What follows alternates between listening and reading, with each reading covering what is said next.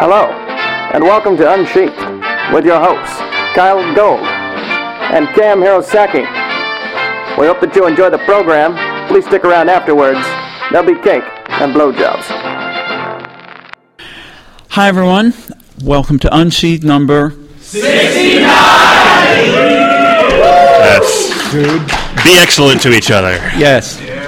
We are live here at Further Confusion in the swanky Fairmont Hotel in San Jose. You all right there, Kit? All right.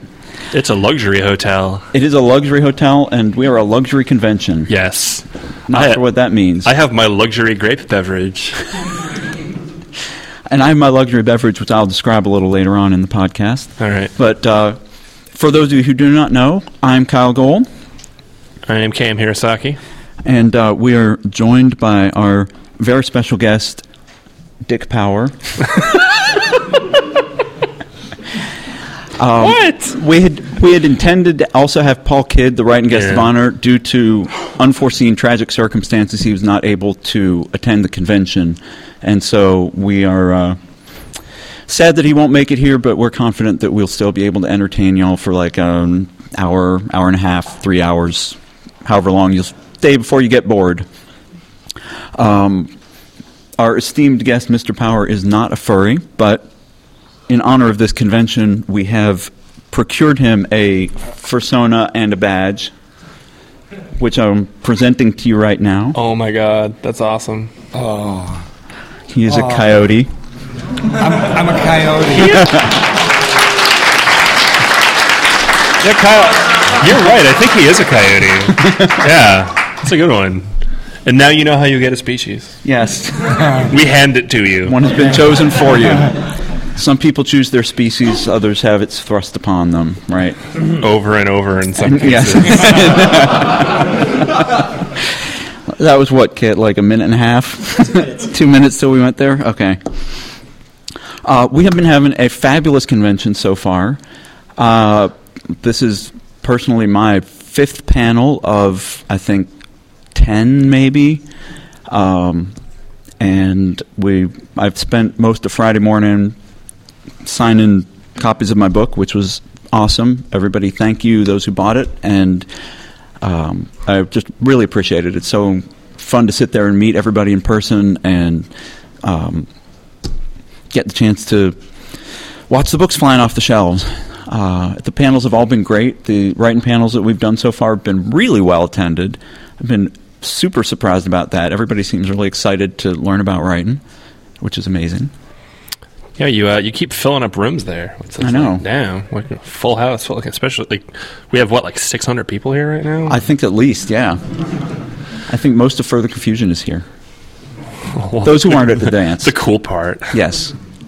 The ones who are still awake. I was going to say, uh, we appreciate the fact that you're here listening to us and not out partying on a Saturday night at a free convention. Right, or at a dance or any of the other multiple fun things you might be doing. Yeah, this is my party. Um, and we especially appreciate the uh, member of our audience who, for such a long time, has been promising to bring us gifts from the land down under. We also appreciate that none of those gifts was Vegemite. Um, I have been given Australian Coke Zero, which is made with the exotic ingredients flavor with a U and color with a U, and which does not have zero calories. I am surprised to learn. What? However, they do not call it Coke 1.8.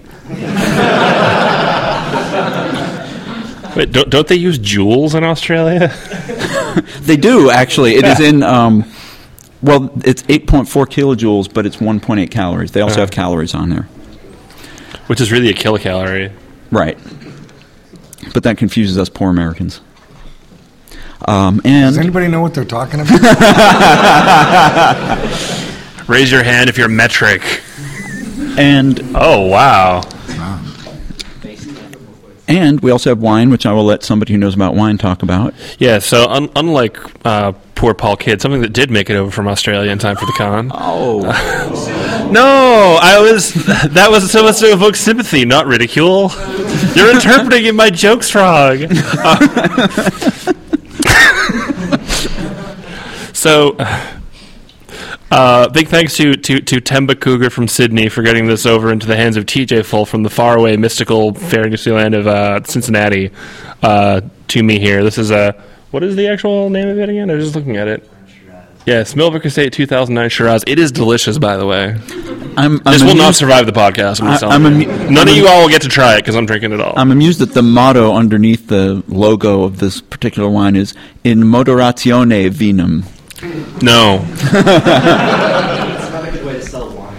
Yeah, I guess most people don't speak Latin. if I ever put out like a bottle of wine, like my motto would just be "Excelsior" with an exclamation point at the end. Um, by the way, I owe you this for the species thrust upon them comment. Oh, So. it's our it says, "I see what you did there," yes. and, And it's he a does. fox, and it's a fox, and he sees what I did there. Yes, There. That's the. Speaking of having furriness thrust upon you. Um, anyway, I will let uh, Dick Power make his own introduction if he likes. Um, I, we've referred to him in the past as a screenwriting teacher, a professional screenwriter. Uh, basically, he's someone who knows a hell of a lot about movies, screenplays, writing. Uh, he has taught both of us, uh, all three of us actually, in classes in the area here, and um, we're really, really excited that he has chosen to come and share some of his expertise with all of you as well. So, you want to talk a little bit about what you know about writing and how you learned it, or Oh, okay. So um, Go for it. First of all, I have to say this: I have no idea what I'm doing here, and um, I have no idea what the subject of this podcast is. Um, so Oh, you'll, you'll, you'll pick we'll it. You'll pick it up. there. Uh, What's that? You'll pick it up. We'll that's pick it up? okay. Yeah. Okay. That's okay. We don't either. And I think that might be the one of the characteristics of a fo- is this a fox? Coyote. A coyote. A coyote. so I was asking because my because my frame of reference is movies and screenwriting and story, and so I, I'm. This is my at dinner at uh, uh, Ryan. Where's Ryan? Ryan. There's Ryan. Ryan asked me. I'm sorry. Is that the, did I give it away? Is that Uh, the wrong name? You, you just just don't specify who he is, and we're good. Okay. Keep Okay, going. good. so he he asked me what exposure I'd had to the furries, and I said, "You've you've witnessed it all. it started at dinner tonight, and this is uh, and so so then I started asking, you know, what do these mean? What how do you pick what animal you are, and what does that mean? Because if you're going to assign an animal to a character in a movie, that's got to mean something, and it means something about what their characteristics are, and that's going to tell you something that you're going to have an expectation had better get paid off later on in the story because if it doesn't, you're going to feel disappointed. So. Um, so I'm still trying to make this up because I haven't got a good answer to what is a coyote and what is, what is a fox and what is a uh, I don't know what else is there. What are you? Um, a ferret? A, a, A ferret. a ferret. I thought you said a fairy. I was like, oh.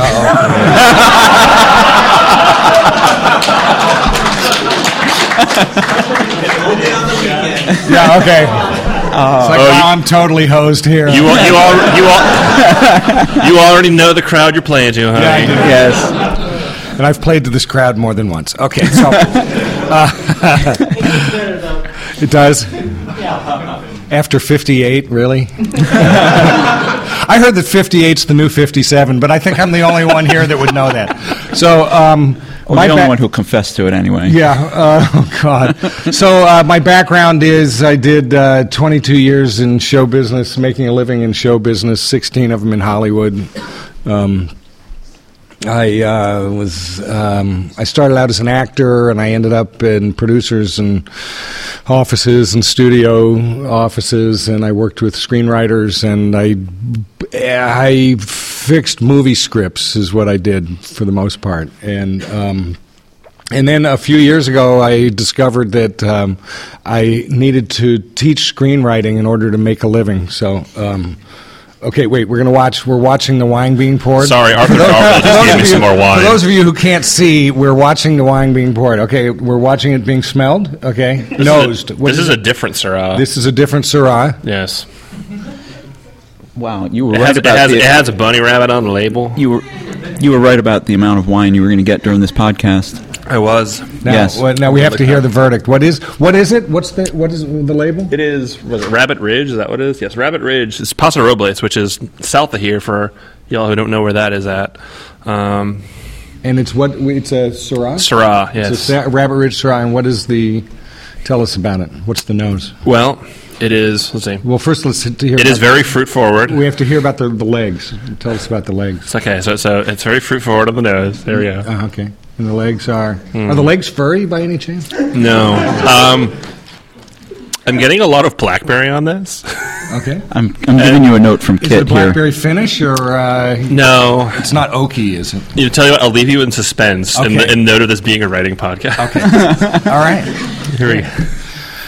That's the report on the wine. Thank you very much. Um, so, um, Many years in Hollywood fixing uh, scripts. many years in Hollywood fixing scripts, and um, and then um, I ended up teaching uh, teaching it, and um, That's how he met that's us. how that's how I met these guys. But what these guys don't know is how much I didn't know when I started teaching, and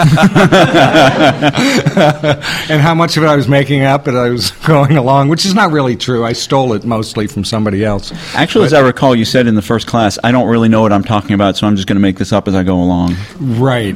And um, that was just a sort of a sleight of hand thing. Mr. That was Yeah, actually thought- to invite thought it was the good. assholes who thought they knew what they were talking about to challenge me so I could drive them out of the class. That was that. I, bel I believe you also promised that you would ruin movies for us forever. And did I? Yes. It's good to be a success. It feels good. If at any point you, you hear us bitching on the podcast about some minor point about a movie that ruined it for us, we were like, well, we kind of liked that, but this twist felt unbelievable, and then I was unsatisfied at the end. This is why. But I also taught you, I think, maybe if um, if you were there for. Um, see, now here's the problem with when you get older. It's like I you know, I find myself in front of class going, you know, uh, that movie with that guy in it, you know, Oh, that uh, one. and the chick, the guy and the chick, yeah, that one. It's like, fuck, my mind is gone. so uh, what am I thinking of? Uh, Richard Gere, their pilots. Uh, what is it? no. No, uh, Officer and a Gentleman. Officer and a Gentleman. So, Officer and Gentleman is a really good example of once you've screwed up the st- whole the structure of the entire movie and given the uh, the the you know all the wrong characteristics to all the wrong characters, and then you're at the end and you don't know what to do next. It's like you yank out the American flag and you play you play uh, patriotic music really loud and really fast, and then you know run the credits. So so so I think I taught you that too. Yes. Yes. That's Yeah. very similar to the to the strong bad "it's over" I, approach. I, I believe we ended one podcast by whipping out the flag and running off to end credits that way because we didn't know what to do with it.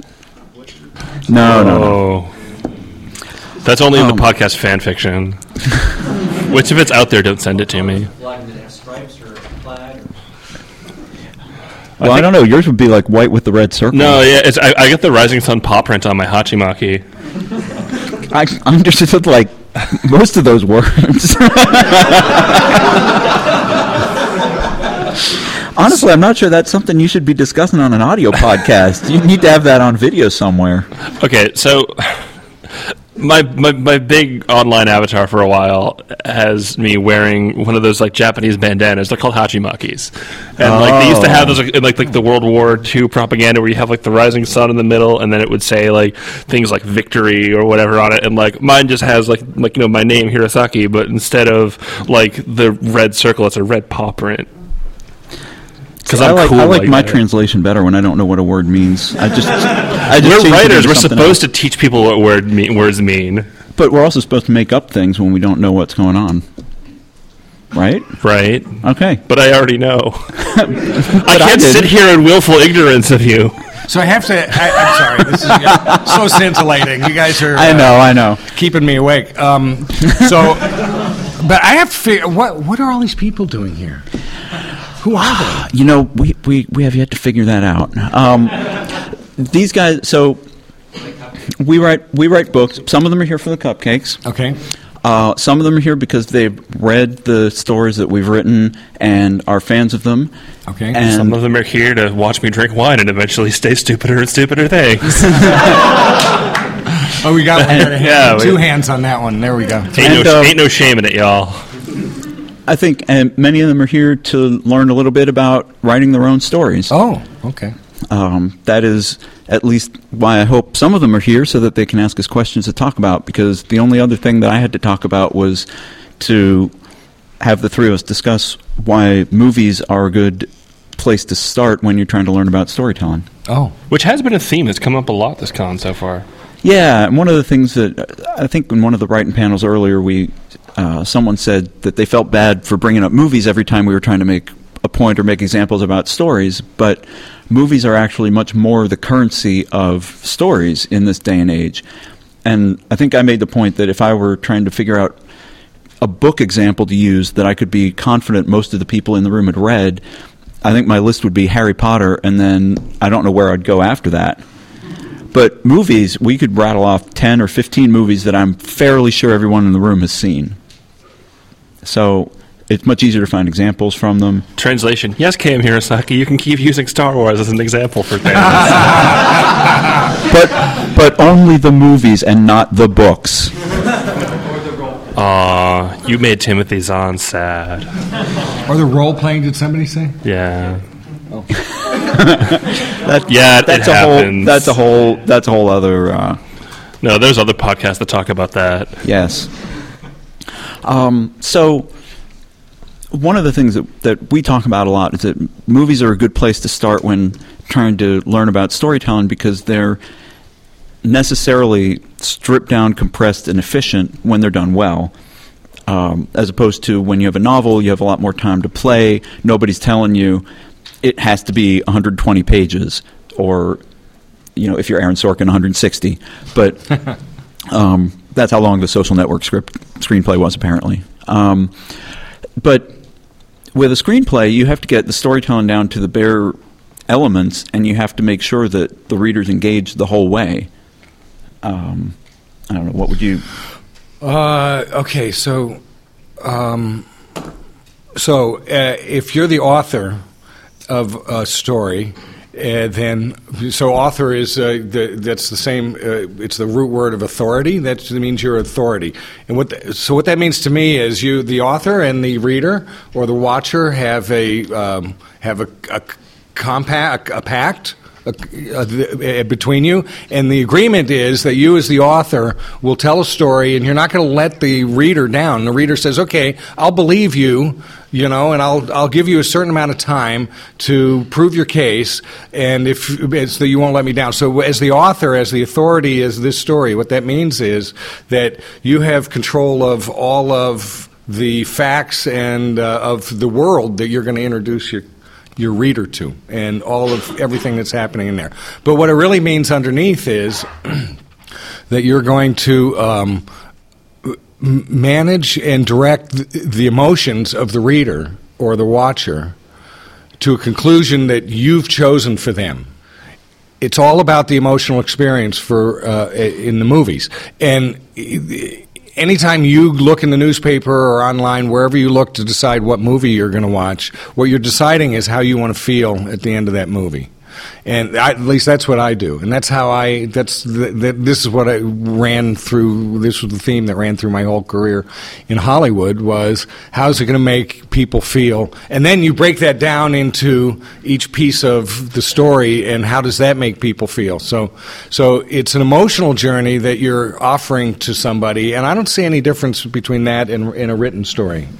Yeah, you don't you don't sit down and watch Schindler's List because you want to feel happy. Exactly. But, I mean, that doesn't mean that you know Unless- it's not enjoyable to you watch can, on a level. you oh, can, but you will be unsuccessful. and, or or you're a horrible person. Yeah. So, but that's what you're offering also when you're writing any kind of a story. If you want somebody to turn the page, if you want somebody to turn the page or keep watching your movie, you have to make them ask questions. And the questions you want them asking are what's happening? That keeps people engaged. What's ha- what does this mean? What are they doing? I hate when I'm watching a movie. I can't tell what a guy's doing, but I can't stop watching. Um, so, right? It's like, what does it Yes. mean? And if you let me down so that you never explain what's happening, then you know, then I'm the guy walking out going, I could have written something better than that, you know. And then you're going to walk into my class, and I'm going to prove to you that you can't write something better than that. But um, uh, And if you demand if you demand enough times, you will tell them outright. That, yeah, well, I will set up dreams for you to have, and then I will crush them. Wait, you're writing Inception? Oh. What? Ho- hold on.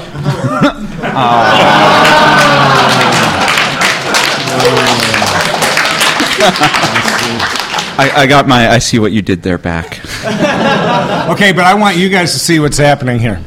What's happening here is a status, uh, this little status battle, right? you see what they're doing? They're going, all right, I remember that day in class. Yeah. So uh, that's what dialogue is all about. Dialogue is all about this jockeying position for status, and it's either it's either you know one character trying to uh, raise his own status, or lower the other person's status, or even raise the other person's status and raise their own status that way. So what what just happened here was this whole status uh, thing where um, uh, who won? Yeah. The drunk. I'm on top now.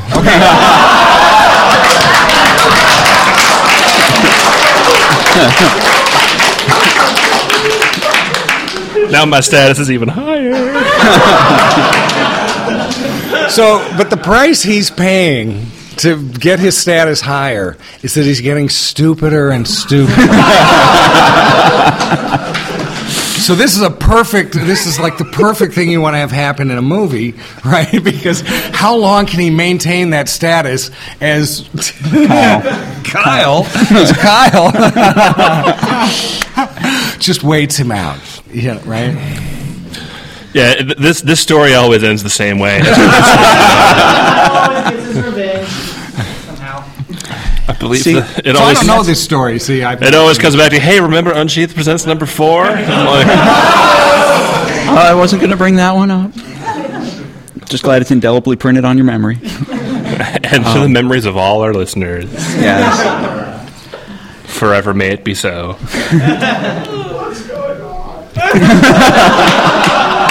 So that's the first question you want. What the hell is they doing? What's Yes. happening? So then the next question is, what, what's the next question? What makes you turn the page? What's going to happen? What's going to happen? So you know when what the amateur writers do, and not even the amateurs, but the professionals do in their first draft, is they tell you the whole story right up front. You know, and like the, the log line is all this backstory, and it's all you know, it's the whole story. And what what you end up having to do, uh, and it's really painful sometimes, and sometimes especially with professional screenwriters who maybe have written a couple of hundred million dollar movies, you know, and have been really successful, is how do you tell them that you know what they're telling you in the first act belongs in the third act, and and that the journey is for the main character to what we want to do is see the main character actually learn that so that so that instead of putting it in the front, you have to put it in the end, and you have to make that make your main character sweat it out. It's um, kind of like if in to go back to Cam's favorite movie, if in uh, Star Wars, um, when Luke and Obi Wan are deciding to get off planet, Luke says, "You know." I think the whole Galactic Empire struggle is much more important than my silly dreams. So let's forget this smuggler and let's go sign up with the rebellion right away. And I'm going to become a pilot and attack the Death Star. Right. And they would have killed Princess Leia. Go ahead. So actually, on, I no, gave you uh, the- I no. gave you the So lead-in with I- Star I was Wars actually there. Going to say that um, you know the way he just described, you know, how do you tell somebody you know who's you know written a few you know hundred million dollar movies?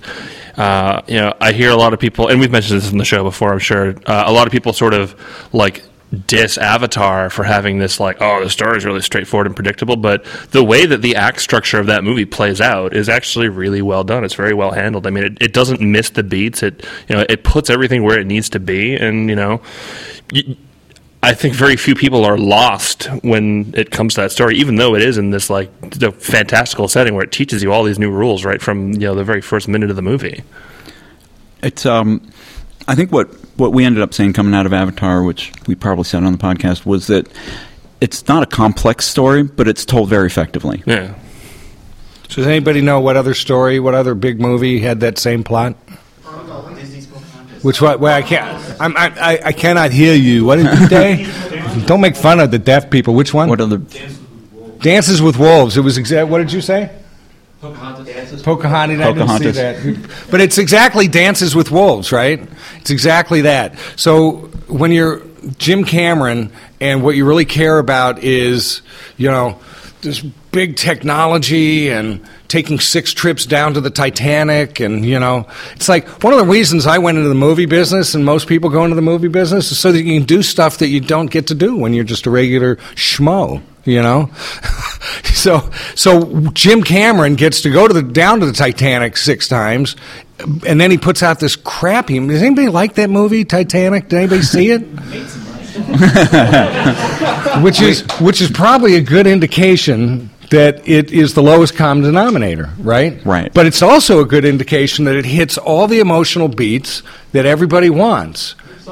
It Yeah. did something for a lot of people, but it was all the but but you know, my wife, who's not a you know literature person, not a she's a scientist for God's sakes, you know, and we're watching that movie, and right in the middle of it, she says. Is this like an acting class scene or what? you know, because the acting was so horrible.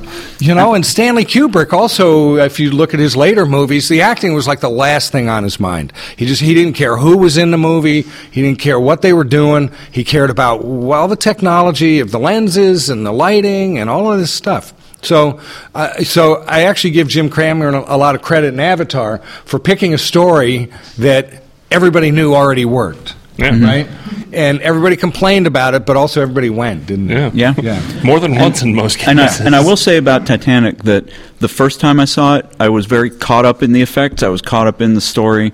I, I enjoyed the movie the first time. I saw it a second time, and I thought, did they change the dialogue? because this dialogue is terrible. and I could not believe that when I when I was going back and paying attention to what they were actually saying, that it was the same movie.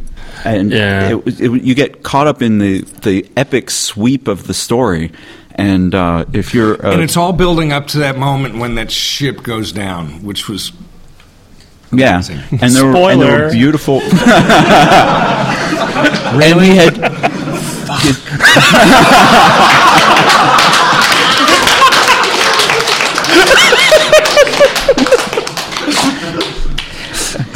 nice little status, uh, status exchange there Yes. too. was it? I think so. Ah, I think you did. wow. But I don't know what that means. That means you're sucking up to me. Yeah, yeah. Like when- when you're when you're talking there about you know, like going back to rewatch Titanic, and yeah, I'm reminded of uh, the last time I rewatched uh, Big Trouble in Little China, and I'm like, I'm like, I wish I hadn't done that. This movie was better in my memory. Yeah, and I, I, I can't do that with Disney's Robin Hood, sadly. oh yeah, don't just look at the cover. I just It's I put it on mute and then Yeah, it's like oh look, he's hopping around. Yeah.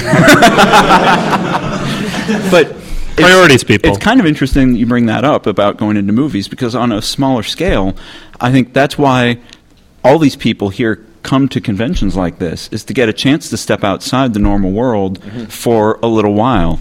Um, we have we have a Fox bag there with uh, is it steampunk goggles? I can't see real well. Uh, and we had What am I again? We had your coyote. Thank you. We had. but see, that's the personality of the coyote to sort of always kind of play dumb while plotting something behind people's backs, and then laugh at their misfortune and then done. laugh. At, yes, we had a, a blue and black you- he's getting it. cat person, um, but that's that's kind of why on a smaller scale everybody comes here to, and why people read books to escape and be able to experience that outside world. And why people write books is a chance to create worlds for other people to live in like that. So, how many people here are like writing a novel as you're living, like the novel of your life? Yeah, you're you're the only one. There's only two people who would admit it, but yeah, there they are. How, how many right? people are writing a novel they wish they were living? right? So we're telling stories like all day long, and if you go to like, you know, uh, any high school in America, here's a story you'll hear. It was like, you know, and then it's like, I don't like, it was like, I hate it, man. you know, and then the other one goes, oh, dude.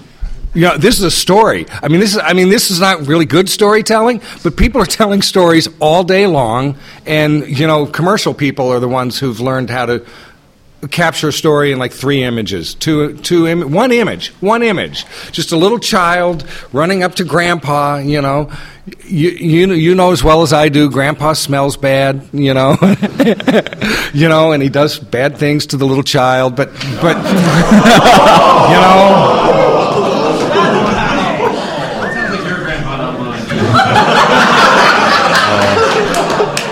No, actually, you missed a generation. I am a grandpa. no.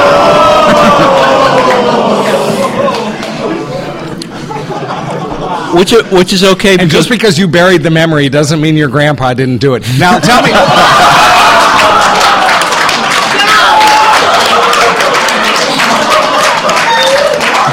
so. Thank you. Thank you.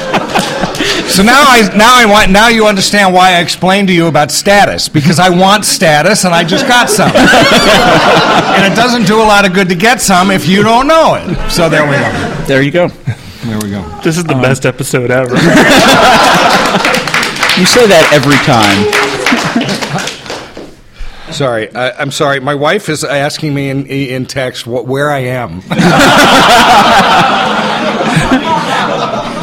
uh, so I've sent her some pictures of all of you, and, um, and she wants me to come home right now.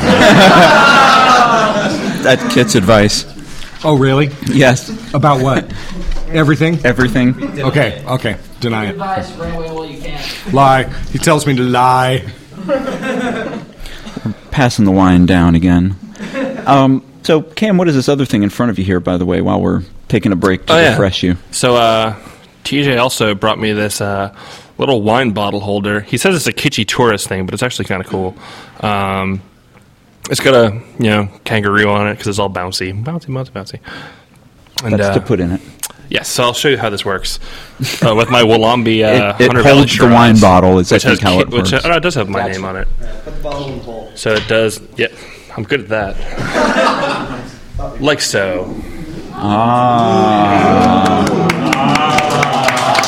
Does this remind you of Grandpa? no. I just think of like Martha Stewart would be so proud of this. That, i- that, that, I believe, is how the Aborigines used to hold their wine bottles. yeah, which they got, you know. Yes. Right, exactly. Shiraz wasn't really in vogue back then. They were more into Merlot. I'm gonna take a picture. Okay. Um, so, I want to ask if um, if any of the people out there have questions about writing or about movies And if you have any answers, About- for God's sakes, please. or about answers. If Hold any of you have the end. perspective to tell Dick here what everything, what all this weird furry stuff is about, um, why don't you sort of? There's a microphone right up here That in the, the center. first one. Oh. So if you, Stand up. oh, right, it's a podcast. Stand up. yeah, Approach. we have to we have Go to be able to hear you also. Yes. Hello, Mr. Power. My name is Buck Turner. I actually edit stories. Which is also a great uh, a great name that goes with Dick Power, I think. Why, thank you. Thank you.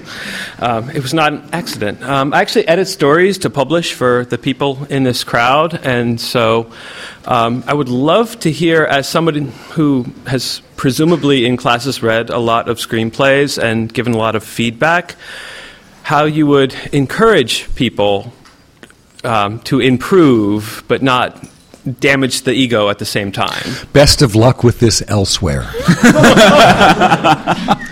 I'm sorry. I was supposed to lie. so Wait, you um, mean that isn't? So, so you know, I got some. I, I, I did. I read tens of thousands of screenplays, and um, I responded to most of them. And in, and uh, so the letter. Here's how the letter goes. Uh, Dear Buck, thank you for submitting um, uh, my life as a snowflake. no, no. Um, I particularly like the part where you and your mother went to Disneyland. Um, unfortunately, th- this story doesn't fit into our slate. Best of luck with this elsewhere. And then I would sign it and I'd send it off. So, some poor schmuck sent me a script with 32 of these rejection letters. And he said, Look, everybody in Hollywood loves my script. That's so sad. That was me.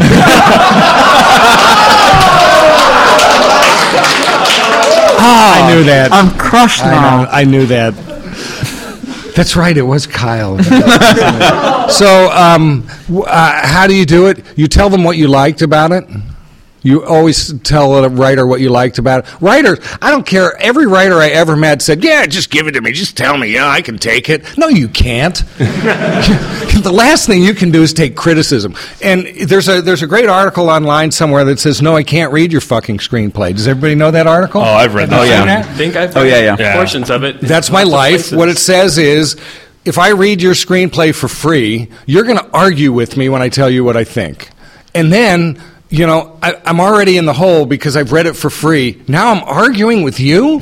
You know, shut the fuck up. you know, or don't ask me. Or just don't ask because because every writer's going to want to defend. As soon as you tell them what's wrong with their script, they're going to want to defend it. They're going to want to explain it, and then I have to go back and say, "Look, all I can tell you is you didn't make me feel what I needed to feel at that point, so that I could get to the next point and feel what I needed to feel and feel what I needed to feel." And um, uh, so most writers aren't going to believe you. Is the first thing you probably need to know. They're not going to believe you, and um, uh, but you need to calm. You, but you need to, you know, you, you, okay. so we had a um, we had a script that was uh, about um, the Coast Guard against the drug dealers. This was a really sort of unique sort of story in Florida. Yeah, it was like you know drug dealers and cops, right? Okay, so uh, the guy who this was one of the hundred million dollar um, uh, movie guys who'd written a couple of uh, really successful successful pictures, which I won't tell you what they were. But he also had the best pot I had ever smoked. Okay. So I loved when he came to town. But uh, the way he sold the script, because we had another guy write it, and then uh, uh, this guy came in. God, let me give him a name uh, Christopher. Christopher Savage. That was the other name I was going to use tonight, but I, I used Dick Power instead. Okay, so um, so Christopher, uh, he, the way this other guy wrote the script, the way he sold it was he he said he he he. He I heard you say earlier in the panel right before this about how you're creating visuals for your readers, and that's exactly what he. Of course, in the movies, that's exactly what you're doing. But so this is how he sold it. He said, uh, "We're in a we're in a big hotel. There's all these rich people. There, there's all these beautiful women. There's senators. There's congressmen. There's people, powerful, rich people, swirling around this one guy, and they're all swirling around this one guy. And someone comes up and whispers something in his ear. And he excuses himself. And he walks out and he gets in the back of a limo. The limo takes off and it drives out into this really dark place. It's totally dark. It's just this field, this dark field, and it and it's night and it stops and the door opens and he gets out and as soon as it stops, two rows of blue lights go pop, pop, pop, and just uh, light up and and he gets out of and and as soon as they light up, you see this little light up in the sky and it gets bigger and bigger and bigger and it's a plane and it lands right here and it stops right here in front of his nose. And they went, "That's great. You okay, you're hired. You're hired." And uh, he turned the script in, and that scene wasn't in the script. and um, that was supposed to be the opening of this movie. This, the opening of the movie was uh, a guy who was in a crack house in New York, and he um, didn't have any more money, and they kicked him out. So he finds an old man walking his dog on the street, and he pulls a gun, and he says, "Give me your money." And the dog barks, and he shoots the dog, and then the man, you know, complains, and he shoots the man, and takes his watch and his wallet and runs off. So my comment was because I didn't really know how to do this yet. My comment was this is why my producer didn't let me talk to the writers yet. uh, my comment was I think I saw this last night on Kojak. Wow. And um, the studio said, "We love this scene. We just want we want you to take out the part where he shoots the dog." So uh, he rewrote the scene, and um, he, he took that part out. Then they said, um, "We love this scene. we just want you to take out the part where he shoots the man." and they just kept walking him back until he said, "I fucking hate this scene. I'm so sick of this scene," and he threw it out which was what they wanted to begin which with. Which is what they wanted to begin with. But that's how you handle. Not only he he has a writer's ego, right? Like all the writers in this room, even though you say you don't, even though he says he didn't, he had a writer's ego. I never said that. Plus a hundred million dollars, right? so I don't know if that helps. Does that help? It does. It, it, yeah. yeah, very, very helpful. Um, I would I would say too. Uh, I would ask from a writer's perspective, how do you take a rejection letter like that and apply it to improve your work? How do you do that? Um, I send it Because I gave you criticism in class. How did you apply that? Well, you didn't say best of luck with this elsewhere. No, I didn't. Go take another class. um, no, he. I, I think what I try to do when I'm editing and giving feedback to people that I want to continue a relationship with, like a hundred million dollar screenplay writer who I've never worked with. Um, although, uh, no. um, but you, I think the important the important takeaway is, to, is the first thing you said, which is tell them something that you liked about what they wrote, and be sure that there is something that you liked about what they wrote. Because if there's nothing that you liked about it, then why are you even doing anything with them? right. um, and again focusing on this is how I felt from this story, and I don't think that's what you were going for. Can you be more clear about what you wanted to accomplish, or at least you know tell me if this is right? If because I've had I've written back to Yeah. authors and said. I don't think this is what you were going for because this was my takeaway from this story. And I think you were kind of going for something more like this and it didn't quite work. And he was like, No, no, I wasn't going for either one of those things. I was going for this other different thing over here and it was supposed to be this totally different thing. Uh, I was like, Okay, you're not doing that either. Um, but then you try to pinpoint why. And if you've, and if you as the editor have a lot of experience in why certain things work and why certain things don't, then you can give them kind of a nudge in the right direction and say, um, I, you know, I, I felt like I don't understand what this homeless crack addict has to do with the Coast Guard.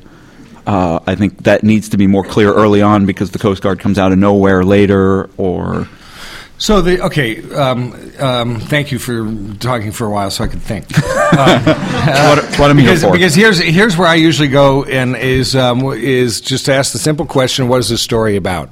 I- I- you know, the hardest thing for a, a writer to do usually at the beginning, when you've just written your first draft or you're just about to write your first draft, is to tell you what it's about. Tell me what it's about in one line, and that's what I do in my class. That's the first thing I have people do. Is and it usually takes about three weeks to get a story down into one or two lines because it's really hard. By the way, did I mention writing is really hard? Right? you know, it's not easy, and we can talk. Talking about it's really easy, and it's really fun. And uh, bagging on writers is really easy. You know, And also really fun. And also really fun. Thank you. That was way I was setting you up. Yeah. Where were you? Come No, on. he beat me Are you to the with punch. God, see what happens? It's the wine. He's the quick red fox. I'm the lazy brown which otter. explains where the animal characters come in. Oh, The fox is quick, and, And the he's- otter what is is he more. again? He's an otter. oh, shit. So the he otters are lied to more about- Don't tell me you were an otter. Uh, you didn't know. You're a Japanese otter? Yeah. Oh, okay. Yeah. Are there Japanese otters? Yes. Did he make that up? No. Do they play poker? No, they play like uh, shoot. What's the name of that game? Go. No, no, no. They, there's like a Japanese card game. Not Baccarat. No. As a James Bond fan, there you go. Japanese Japanese otters from Monte Carlo, maybe, but um, No, no. I'm, I'm a classy otter. I play in Macau. of course you do. Yeah. So uh, when you, but when you when you go to what is this story about and trying to crystallize that into a certain you know a lot of times I I don't know about you guys but when I'm writing I have to write uh, I might have to write a lot of crap before I get it out, get that crap out of the way, so I can get to the part that I actually started the, the story I started to tell. So, Yep. does that make sense? I think so. How are we doing? Is everybody? Is it, am I? You're next. What would you like to wow, he wrote it down. Fuck. I know. he's, he's more prepared than we are here. Oh man, it's one of these people. I'm outlining. He's also the one that brought the uh, beverages, so Okay. we owe him something. Okay. Uh, anyway. Um, Okay. Thank you for coming. You're very I'm welcome. sorry. Uh, good luck with that elsewhere.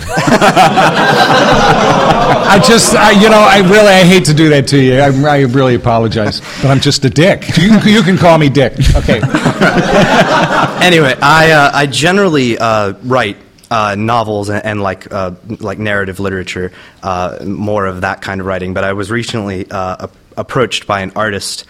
Um, and we talked about perhaps maybe me being the writer end of um, on working on a graphic novel, and um, and I sat down to think about it. Essentially, what the writer hands an artist, uh, you know, in the process of creating a graphic novel, is is very much a screenplay uh, when in, when you boil it down. So I was wondering, since you were here, I uh, decided to um, go ahead and ask you, like, have you ever been involved in like uh, taking um, a script, like once once you're happy with um, a script that you've created, and then like going moving towards a storyboarding process, or you know, you know, working with uh, another group of people that have their own creative aims, um, and like you know, very true, and uh, and you know, like creating something visual out of something that you wrote down on paper.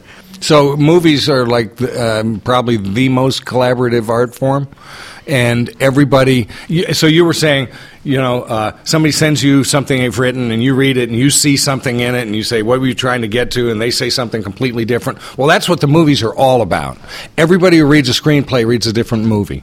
And and the hardest part is to get it to the next level, which is for every to, everyone to agree that it gets to uh, storyboarding, scheduling, uh, committing it to film. Most people in Hollywood aren't there to actually expose film. I found out. I, I don't know what. I, you know, I used to think I knew what most of them were doing there, but. Um, um, uh, yes, I have been involved in um, sort of every phase of that. Um, and what what are you what are they asking you to do? You, are you are you uh, do they want you to structure this story or Uh, essentially, I have a framework on what the subject matter very loosely might be. Yeah. Um, I won't say what it is. no? That's But, okay. um, no, because uh, you know the rules are always the same. but Because essentially, we're all, you know, everybody here is educated by the same TV that I was educated by about what a story is and what to expect in a story. So, uh, essentially, I'm, I'm handed the basic subject matter, and I so basic is a character. I was told, like, uh, essentially, a setup like two characters that will interact, something like this. Um, uh, uh, like it, it might, uh, the story might be about like two brothers. I'll, I'll give a random example. Um, like, and basically, using that framework, he said, create any story that you like. So uh, here's what you need: you need a main. You have to figure out which who's the main character. Make it the most fascinating character. If it's not fascinating to you, then I'm not going to give a shit. You know, and you have to give me a reason to care about this character. And one of the reasons I care about this character is because he wants something. So you got to give him a, a desire. And once he has a desire, yes. What's next? Uh, he has to have an obstacle or an opponent. An opponent, yes. He has to have somebody else who wants him to not have that or wants the same thing. And once he once the opponent pops into view, then your main character needs a plan to get around the opponent and get what he wants. But if the plan works, you don't have a movie. In fact, all the stories you told all day today were about your plan and how it didn't work. You know, like I wanted to get this job and that bitch, you know, that's the whole story, right? Amen. So, um, I, what I've just walked you through, if you know who John Truby is, it's his seven steps. And but but what's most important, probably in terms of a story that makes people care, is that your main character needs to learn something, and he doesn't know that at the beginning, and he learns it at the end. And all the way through, you're hoping that he learns that because if he learns that, he's going to have a better life. That's what makes us care about a character. Now, there's that uh, that inverse, you know, where you have the anti-hero who um, hates everybody and And never learns anything. and never learns anything, and you hate everybody, and that's why you like him. and you know, you're going to have to go study with somebody else because I don't. I, I'm, I'm a Hollywood guy. yeah. Thank Do you that very help? much. Yes. Okay. Good evening. everyone, it's Candrel. Hey, it's Good Kendall. evening, It Sheathers. It, it wouldn't be an unsheathed podcast without a Candle Ah, question. well, I am your uh, your, your fantasy philatist. wow. Fantasy. And what? Nice. uh, oh, wait, that, no, let me see if I can get my name right. I, I'm Candrel. Candrel. Are you like the brother of Jor-El, uncle of Kal-El? Now, I, I, I do have a question for you guys, actually, here. Uh, if personal experience shapes the way that an author writes and the way that they compose their stories, how has hosting this podcast changed the way that you guys write? And to include the, uh, the guest here, uh, for Dick, uh, how has teaching You Muppets can call me Richard. See, I set that up a long time ago, right? You were Yes. waiting for the payoff. You were waiting. What's the fucking punchline here? Okay, I'm sorry. Go ahead. Uh, how has teaching Muppets like these guys changed the uh, the way that you view stories that are put in front of you? It changed the way that you actually edit the things that uh, that that come to you. So you you got the first question. How's this uh, changed the way you? You know, I've actually gotten a lot more feedback from listeners after doing this show than I ever did before. Um, and it's actually been a really like fascinating insight into you know my reader base. I actually got a comment from a from a reader and a listener a couple of weeks ago, uh, like over the, the holiday break, where he informed me he's like, "Hey, I've read a bunch of your your stories, and I'm honestly not sure if I like your writing or not. not not not. It's like Thank not- you. Yeah, thank you. I think question mark. And it's like, and he said it's like it's not because I don't think the writing is good. I just don't know if I enjoy reading your stories. And I'm like. Well, at least you know why you don't like them in that case. It's not like, oh, like this is crappily written. Just, oh, I don't want to read about this. And it, this got into the whole, oh, all your stories are sad, which is not true. I'm trying to stress this. I'm changing my image. And now that I'm in That's the public eye, I have an image change. Um, because you know anyone who knows me knows that I'm not a depressing and sad and mopey person. No, you're a playful otter. Yeah, otter bark. No, uh, Oh, you went and did that. yeah, I did. Sorry, Dick. Um, but no, um, I think that having more of a police in the back. Yeah. These, these look official, like they're here to arrest us. I, I, I I think not. I think that being part of like a show has given me more of a rapport with my fan base and having a better understanding of who's reading my stuff gives me a better example of what sort of things they want to see and how I can better reach them and I think that you know it's only been a positive thing for me.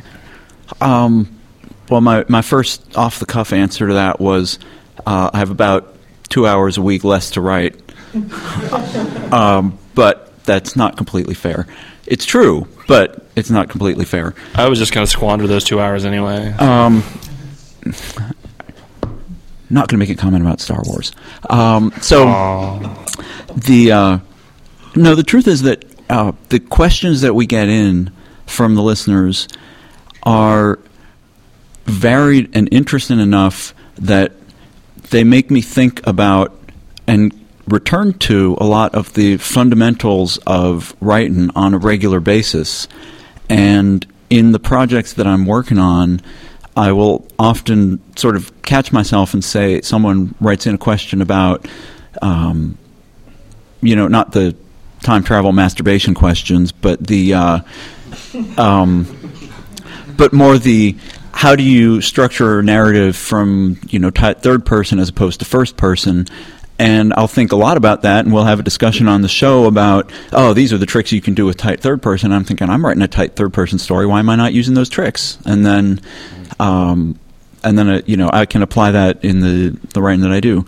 So it's been uh, one of the one of the things that I've learned over the years is if you really want to understand something well, try teaching it to somebody else because you can read the books and you know absorb the lessons, but until you have to understand it well enough to be able to convey that concept to somebody else, you don't understand it as well as you could. And so having the show where people ask us about writing and force us to think about a lot of these issues has been uh, really helpful to me in that regard. So thank all of you who send in questions and continue to do so.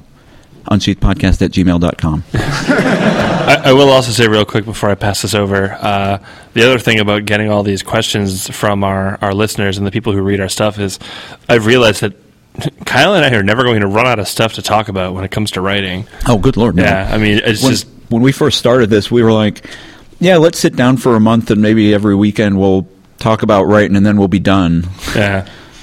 And Well, that, that's uh, writing. Yeah, and There that you was, go. That was that was what a year and a half ago, Yeah, something just like about that. actually. Wow. Uh, gray muzzle alert. Well, of course it is. You're over thirty. Yeah. Thanks, MFF. We're s- we're still not letting that one. For go. those of you who don't know, like if you're here and you're not a regular listener, Midwest Fur Fest had on their programming panel it was the gray muzzle meet and greet, and the description is like for you furs over thirty, and I'm like, oh. what? like I know I'm gay, but my life doesn't end at thirty. So I think I think Thirty the is the new twenty-two. The interesting thing there is that we didn't explain that. Oh, gray muzzle is our term for older people, but you It's actually a good one. I got it right away. You got it right away. You see what we did there? yes. yeah. And uh, so, your half of the question. I- I'm not sure what the question is. I'm how so, has your so writing old, been you know, changed by? Uh, how has your writing been changed by teaching other people? Oh God! So uh, first, uh, b- before I do that, I just want to thank you for asking questions. Thank you for com- for participating in this because this is really a gas, and thank all of you guys for being here. Because I'm a prick, and I like to make fun of people and and um, and humiliate them in public, and so I'm used um, to it by now. I was going to say, for, and, and you're the best, and you're the best ones to aim at. So, um, but but but you know, just in a moment of like uncharacteristic generosity, I thought I'd thank you for being here. So, um, uh, so when I left Hollywood, I don't want to go into the whole story. Do I have to go into the whole story? Uh, so no, I had a. Um, But now you've made them curious. Yeah, I have made them curious. If you want to hear the whole story, stick what- around after the podcast. what is and- happening and what's going to happen and what happened that's the other question you know that you, you're you're making your audience ask is what happened what happened that makes these characters do these things now that he needs to like go get the, that thing to fix what is he trying to fix that's the ghost in the story and the ghost in the story is whatever event happened before the story bef- that we're watching before that took place that is still haunting the main character. And hopefully, if you've studied writing at all, what your story is about is your main character working out what happened in the past and uh, facing those fears. So that's actually the answer to your question, which is when I left Hollywood, I left because I had uh, uh, a personal tragedy and my life blew up. And um, um, so in Hollywood, you, they will forgive you for being a drug addict. We know that, um, eh, or for all, there's all kinds of crimes they forgive you for. Uh, what they don't forgive you for is desperation. And I was desperate, and because of that, uh, everyone stopped returning my calls because they don't want you to get any on them. You know, and well, because everybody's desperate. Everybody's desperate. Every day you show up, you're like, this might be the last day I work in Hollywood. You know, so okay. So when I left Hollywood, I was um, I, I had I, I, I had the feeling that um, uh, all those years were for naught, and uh, that I really didn't learn anything, and I didn't know anything, and I certainly didn't know anything that I'd learned there that would be of any use in the civilian world, and. teaching this class, what I found out teaching this class was that I, I did knew, know something, you know, and I knew something really well. And um, as I was putting together my first class, and I'm blowing my mind, right, because I'm like, uh oh, these people are paying money, and I, they're expecting somebody who knows something. And I kept saying to my wife, because I'm putting this class together, I'm putting these principles of writing together, and I kept saying, but, but doesn't everybody know this? You know, No. You know? No. said, no, I don't know this. I forgot that I'd ruined. I'd already ruined watching movies and TV for her. But the way the way I ruined it for her was, you know, it'd be a TV show, and I'd go, "Oh wow, that's the Paramount lot. That's right down from where my office was." And she's like, Sorry, I was watching. I thought it was Hawaii. You know. And, I'm sorry. Oh, you fool. I'm sorry. Um, so you know what it did for me teaching? It just it um, it restored uh, who I was, you know, and who I wanted to be. There's this great line, and um, there's a lot of great lines in The Great Gatsby. Uh, but um, and if you haven't read that book, um, maybe you will now. I don't know. um, uh, Nick Carraway um, has a number of places where he describes Daisy's voice, and um, the payoff ultimately is when Gatsby he's, he's he's talking to Gatsby about Daisy's voice, and he says her voice it's so so full it's so full of and Gatsby says money, so which is like the theme of the whole story.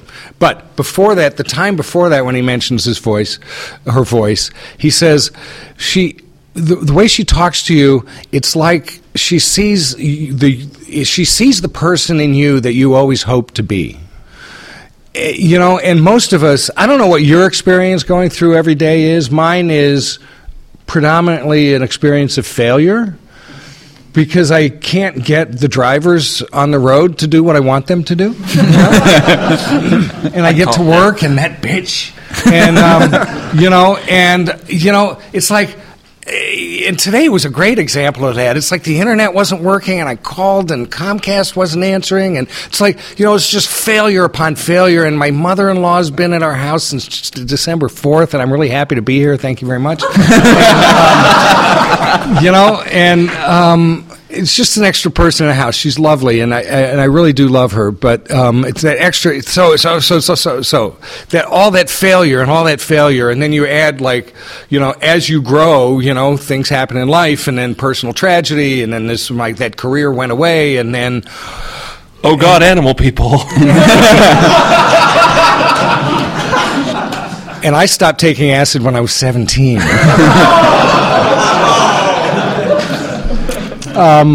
Sorry for the flashback. Yeah, and here I am. So uh, I'm sorry for I don't know if that makes any sense. What, but but it's exactly what he said. It's if you want to find out what you know, try to teach somebody else. Try to explain it to somebody else. And what I found out is what I what I found out again is how much I love writing, how passionate I am about it, how passionate I am about good writing, and how passionate I am about um, handing that key over to other people. So that's what I got. Okay, thanks for the 69 episodes so far, guys. Looking forward to more. Thank you. We're looking forward to many more questions. Hello, Mr. Power. um, I actually do a lot of screenwriting, and um, like a lot of people at this uh, particular kind of convention, I'm also an artist. And um, I've done a lot of reading. Um, Who have you read? Uh, no, are, you talking about um, like screenwriting books and, and so Sure. on? Uh, quite a lot. I, I can't think of off the top of my head right now, but um, the- That's the a deficit basic- right there. You need to know who you've read and what they said. Okay, Really? go ahead. Okay. Um, I'm sorry. I, I call it, uh, you know, uh, natural born teachers. You know, where I, I just can't help it. You know, anybody, you know, you educate people against their will. You know, that's a natural born teacher. So I apologize. Go ahead. That's all right. Um, the general consensus from what I've read um, is that it's sort of inappropriate in a submission process to enclose any type of um, Absolutely. concept art or Don't put any art. like That's that. loser, man. As soon as I see art, it's like, oh, there's a loser. you know, good. Oh, thanks for sending the art. Now I know your script sucks, and I don't have to uh, spend any time on it. So I'm just curious uh, from, from your perspective why that might be the case or in what scenarios it might be Because if you're spending time on the art, then you're not spending time on the structure of your script. And the first problem everybody in Hollywood has with a script is probably the story. You know, that's either you know derivative or repetitive or just not there. And the second problem, if there is a story, is the structure. So if you if you're spending time on the art. Then we, I know where your mind has been. Your mind is in that picture, these pictures, but pictures aren't structure. So it's a it's a really demanding form, screen screenwriting, and it and um, um, so I, here, I'll just for me, when I write down to write a screenplay, I'm not. I'm writing it for somebody who's bought a ticket and they're sitting in in a theater, and here it is, right, sixty feet tall. And by the way, it's me in it, and um, um, that's not who you're writing for. You're writing for me when I was having a bad day. You know, when I hated being a script reader, when I hated being a development guy, when I had to read one more fucking script, you know, and um, and you got to overcome all of that to make. So what that means is that your structure has to be right. Your form has to be right, and if you have any art on it at all, you know it, it's almost it doesn't even matter why. It's just that uh, all you have to know is don't put your art on there. I have a long story about that. Would you like it?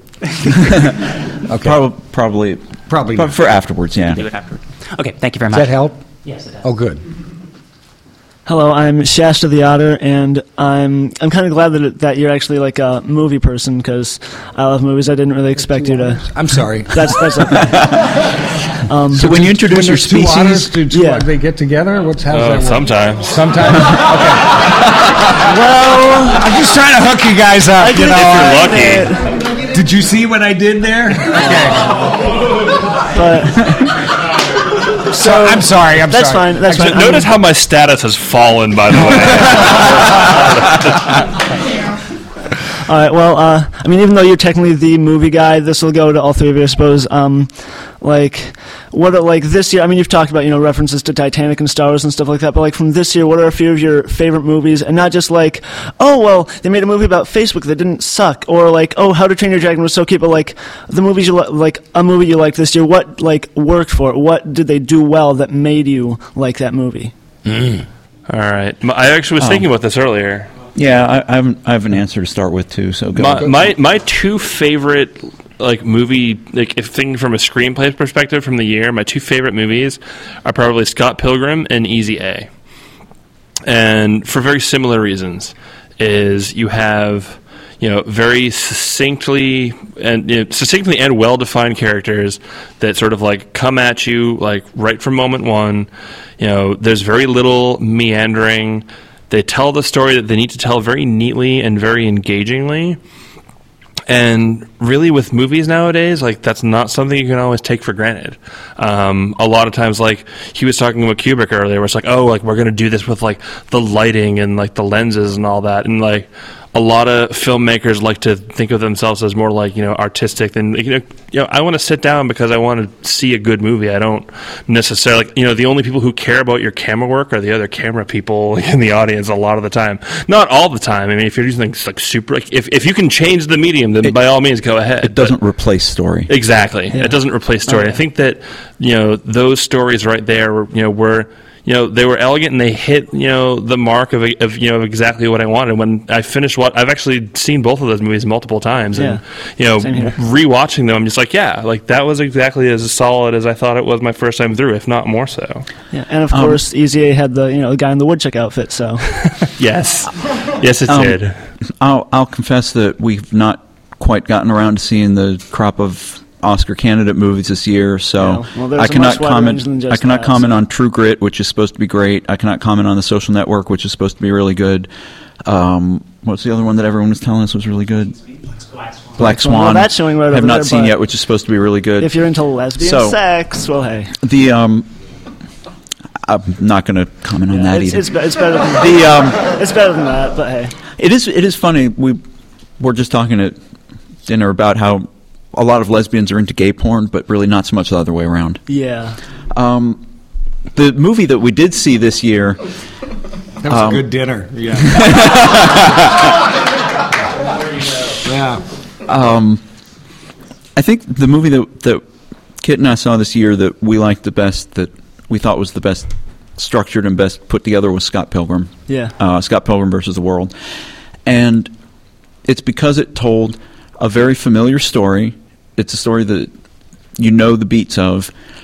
They put enough variations on it and a creative enough story with the right kind of humor, with great characters, snappy writing, um, and then you know the the effects and the conceit of the movie just added to all of that.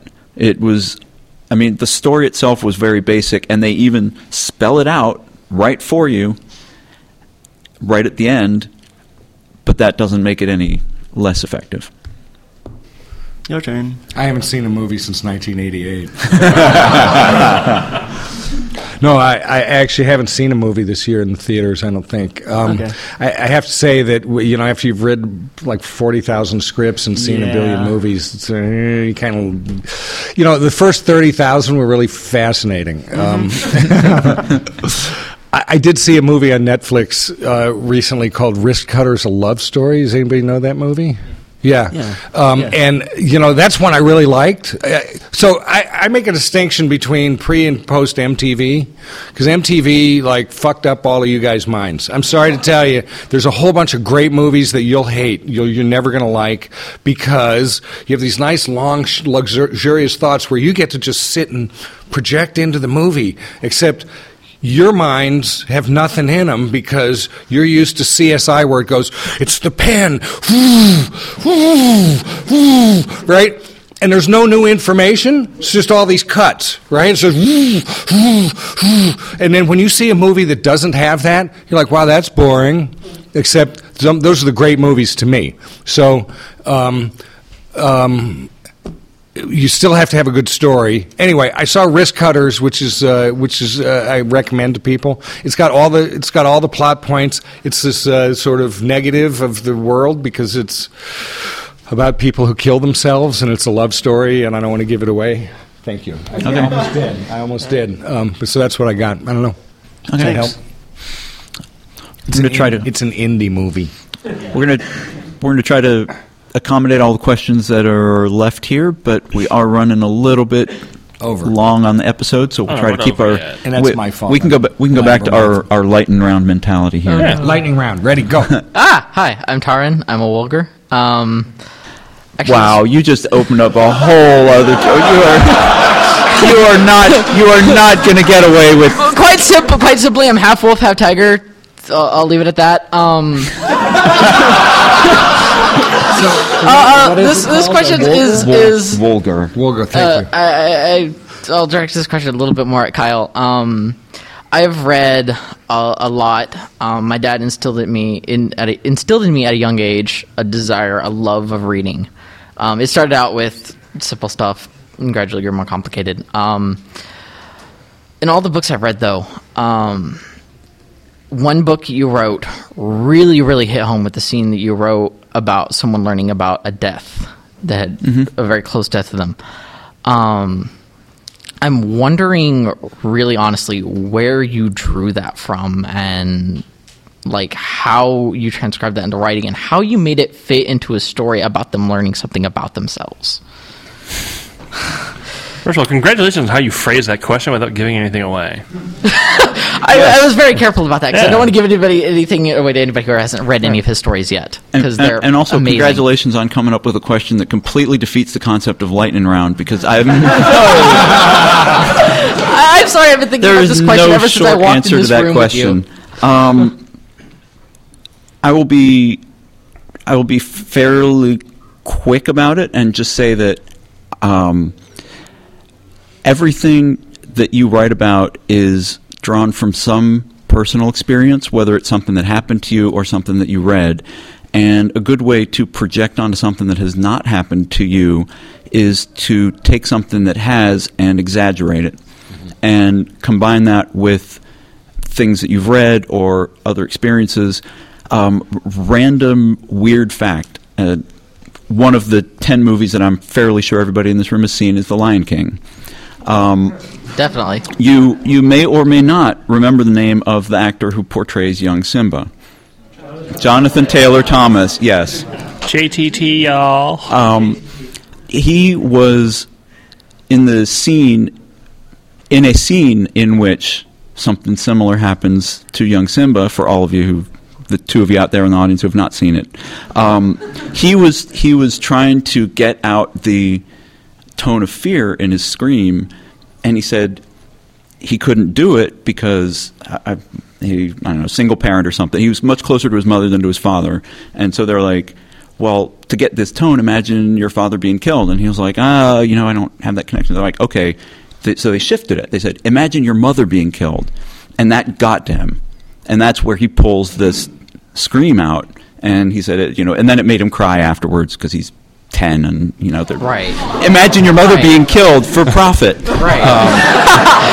now, now- now all I can think of is you made baby Simba cry. Um, it's like the baby so- Jesus for furries. so I mean, you take um, you want the character to learn something about themselves, and what that says is you make choices, and sometimes those choices turn out badly. And for most of us, when we make a choice that turns out badly, um, we get to the movie theater ten minutes late. If we're really unlucky, we get to the movie theater two hours late with a traffic ticket or a dented fender. But when you're writing a book, when you're writing a story, you need to exaggerate things. And so you say, okay, what's the worst thing that could possibly happen to them? And then when you go back and you're editing the revision, you say, how can I make that worse? Because that's where they learn, that's one way that they learn that they made the wrong choice or that they need to change what they're doing. I mean, th- that's certainly a wonderful impact. and I can see exactly how you came to that now, and it's very effective. Well, thank you. See, Kyle, how come when I do that, people make fun of me? So many answers. That's not that's not a lightning round. I, I know that's not a lightning round question, either. Yeah. Next. Um, hi, I'm DJ.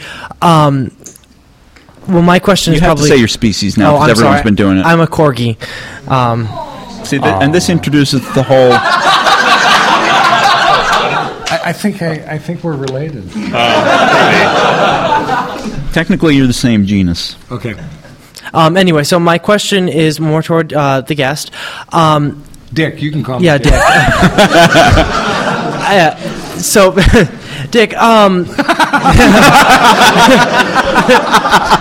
Thank you. You're welcome. Um, sorry. Uh, so my question is, is, is about character development. Um, I'm used to reading a lot of books where you have a couple hundred pages to develop the main character's uh, backstory and uh, uh, reason for his actions and things and, and things such as that. But in movies, you have a fraction of the lines and uh, the vis- the visuals to portray that. And um, my question is simply, how do you do that in such a minute amount of like? so there's not much real estate in a movie script. That's what you're talking about, and there's a lot more in a uh, in a novel. There's as much as you want in a novel.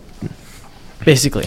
So, uh, one of the things I liked about teaching the class was that that's a that's a question that nobody answers in their screenwriting books. Mm-hmm. You know, all those screenwriting books that say how to write movies that sell and how to write movies that are character driven, and how they all should be titled how I write a movie. That's what they should. Everyone should name their movie book because because that's what they can tell you, and it's really hard to find someone who can like get above that and sort of talk about it in a g- generic way about what. It, so what is?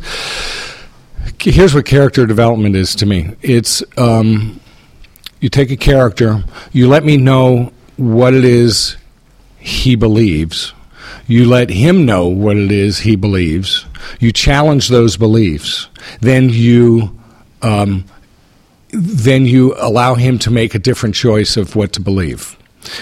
So that's like really deep structure. That's like on the on the surface. What the the um, the effect of that is what choice does he make?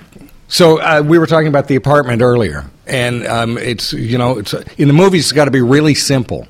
We you know we had uh, we had another movie where I don't know some someone was on an aircraft carrier, and the the explanation for you know MacGuffin was something like I don't know it was like a six page explanation, and the studio said you got to tell me what the stakes are in one line. And, you know, in one line, the audience has to know what's at stake and what's the worst that can happen. Did I mention writing's hard? So, um, so when we're talking about character development, you know, one thing that's really helpful is the use of uh, symbol, a symbol. And if you're looking at the the movie The Apartment, the symbol is the key, which is an obvious symbol already. It's the key to his having a better life. And every time we see the key, there's a key to the, his apartment. And every time we see that key, the plot moves forward a little bit. And the plot in this case being he moves up within the corporate structure, and then finally he gets to a point where that that key is the issue of whether or not he gets to keep his job.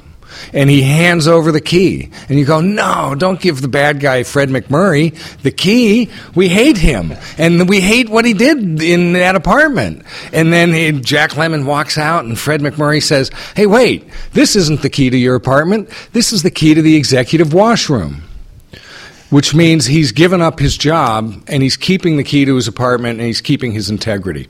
So, what, what you have to find in a movie is that symbol that when he takes the action using that symbol, which you've established. So, there's general sort of cultural symbols, and then there's symbols that you define within a story what it means within that story. So you take one of those symbols and you, and, and the simpler the better because, you know, it's easier because um, you don't have that much space. You know, we're not we're not writing Atlas Shrugged here. Um, so, um, so uh, does that We help? Yes, no, that helps It- a lot. it- it's all about the action that the, the main character takes. Okay. And it's the action that tells us, the audience, not only that he's made the right choice, but that his life is going to be better, and it's going to continue to be better. okay. Thank you very much. Also, I just want to point out that uh, The Apartment is one of these pre MTV movies that I Yeah, think it's like really everyone should watch. It's a, no, it's a, It it's is a also fantastic awesome. movie. It's a really good movie. Um, And Shirley MacLaine is so cute. She's we, adorable. we have time. We have time for the two people who are currently up there, and uh, I'm Vesper. I'm a tiger, and um, I am a painter. I don't, I don't write, but I've read a, a bit, and in my painting, you know, there's what I do on the surface visually, what you immediately see, and then I always try and have some type of deeper meaning, or you know, trying to express something, and with books, that's also the case. But how do you do that without hitting the readers over the head with, you know, the point that you're trying to get across? You have to hit him over the head. What are we talking about? Well, like, you have to hit him over the head more in movies than in novels. yeah. Because in movies they can't page back 50 pages to see what happened in the first chapter. Yeah, when it comes when it comes to writing, it's admittedly an advanced technique to really do it well. It's definitely not something that if you're just starting out writing, you should try to like immediately be a master of. I think you should like first focus on being able to tell a good story before you start trying things like I'm going to tell a story with like this as like sort of a double meaning. Would you would you Well, say? I mean, I think it, it kind of goes back to the answer to the last question where you're talking about the characters and the actions that they take. And when I'm writing a story, what I'm keeping in mind with the characters overall, over and above everything else, is in this story, the character has to learn to. You know, he's he's been taught to question his instincts. He needs to learn to trust his instincts, and at every point in the plot where he has to make a decision, you have to figure out what stage is he at. At the first stage, he might think, "Oh, I kind of want to do this," but then he does something else for that reason.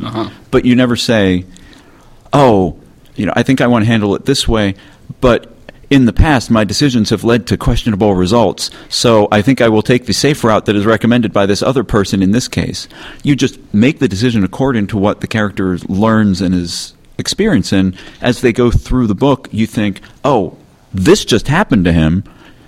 Uh, he followed someone else's advice, and the thing that he wanted to do would have turned out better. So now, this next time, he's going to be doubting himself less. And eventually, you get to the end of the book where he's confident enough to make his own choices, but you just watch the progression. But you have in the back of your mind that this is what this is what he's learning. This is what his path is. And even though you never say it out loud, if you're doing it right, it comes across through that series of actions and choices. Okay. Thank you. Hi. I'm Scribbles. I think the whole panel has kind of, or we've already established that I'm the weekend fairy. So. Yay! Yay! Um, you had this the last question- question, so it had better be awesome. Yeah, this question Don't- is don't fuck up, for Dick or the Dick, you know, whatever you want to say. Um, Luckily, I am hearing is bad. What- Does he get one of these? I think he does. I just recently graduated from film school, and my focus was Which on film school? Uh, it was in Colorado. Which film school? The Colorado Film School. That's what it was called. Um, do, do, do they have electricity in Colorado? I'm sorry. I'm sorry, Scribbles. I'm so sorry. God, Um, and it of feels course, so horrible. you know, obviously my focus was on writing and directing, Yeah. and a lot of the scripts I've read were just absolutely terrible. And it's like, Why? you know, I've, Why? I don't need to tell you. No, you know tell already. me. Tell me what did, what was terrible to you about them? because Why- there was no character development. No Nothing character. happened in the story. Okay. and it's just like these. You know, obviously these writers they get stuck up in their story. They think they think it's so great, and then but it sucks. And they can't see that. And I've just wondered if, um, like, if you've had any students that have actually been exceptional in that, you know, in that regard, and haven't. So here's had the deal. Shitty scripts. Writers write, and most of my students don't. And that's what, why they're my students, because they think that if they take my class, they'll be sparked into writing, you know. I, I don't know who you guys are. I'm one of those who don't, you know. I, I'm a much better teacher, and I'm much better with your uh, script than I am with my own. But, uh, you know, but I have mine and stuff. But, um, um, so uh, um, most people don't have the masochism that it takes to sit in front of a blank page day after day and just beat your head against it. Um, one of the reasons why most scripts suck is because there's two we have two languages going on one is english or whatever language you're writing in it's words the language of words and the other is the language of film and you've been to film school so you know what i'm talking about especially you had some directing classes Yeah. and that's where you start learning what the language of film is. And the language of the, it's a visual language that we're not trained in. Most people aren't trained in it, and um, so one of the reasons why most scripts suck is because they, they don't know how to speak that language. They think most people think that movies are all about people talking, and movies are mostly about people not talking. In fact, the the the most important moment in most movies is a visual, not a not a verbal. So, um, what was the question? Help me. Um, have you Why ever read scripts any suck? scripts that like you actually that stood out to you? That oh God, yes. of you actually liked that were written by students.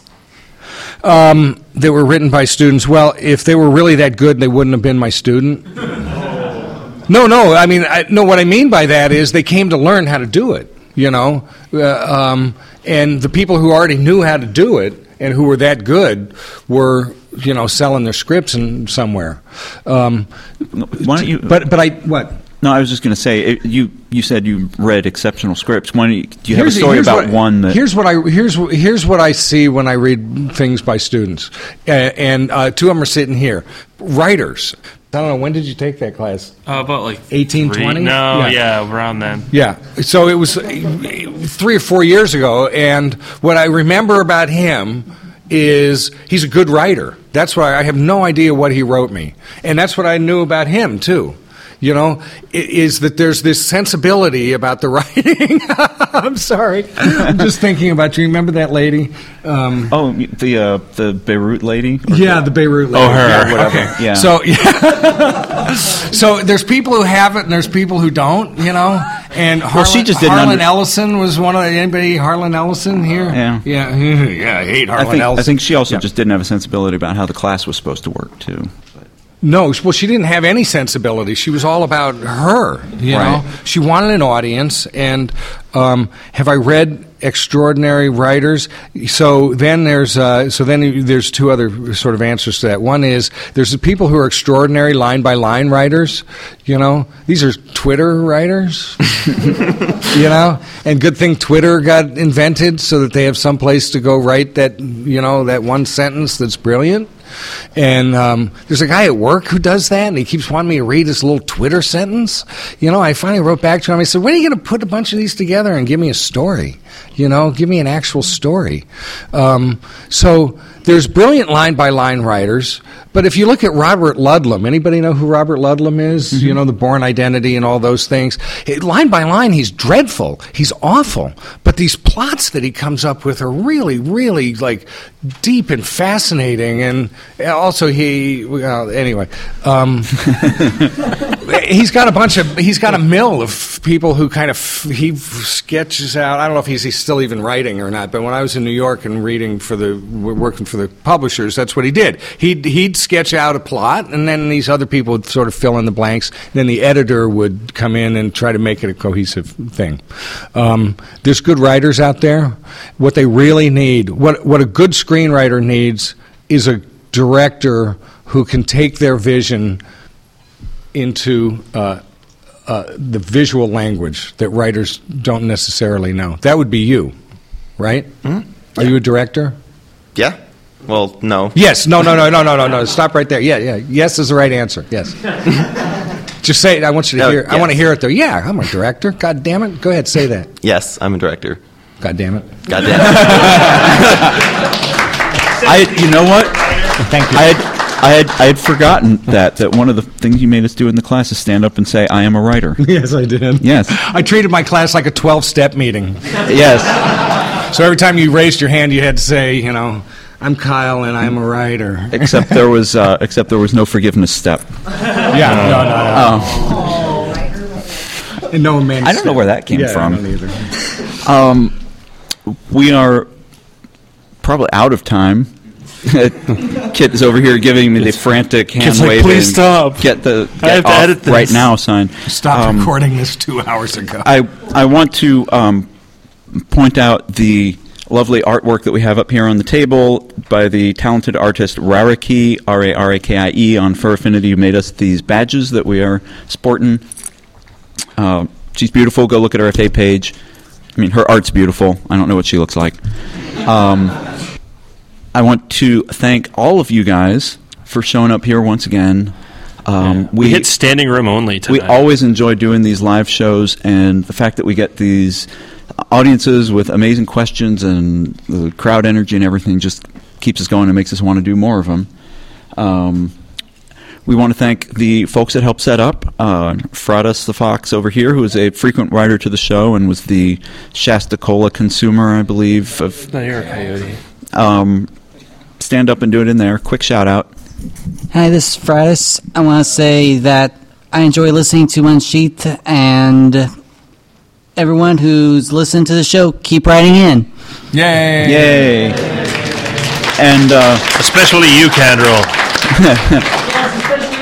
and um, J. Jericho, wherever he is, is he still here? Yep. Oh, there he is. Back there. He's hiding. Who was um, instrumental in helping our Tech Wolf get set up. Um, many, many thanks to our guest, Dick Power, the Coyote. Welcome Very to your first furry experience. Thank you. Yeah, this was this was a great experience. Thank he's you guys. he's no longer a furry virgin. Um, remind us all just how insane we really are. yes. Um, we really appreciate you coming in and telling us wonderful stories for this uh, Thanks for this having me. event. This was fun. Um, many many thanks, of course, as always, to Kit, who set all this up.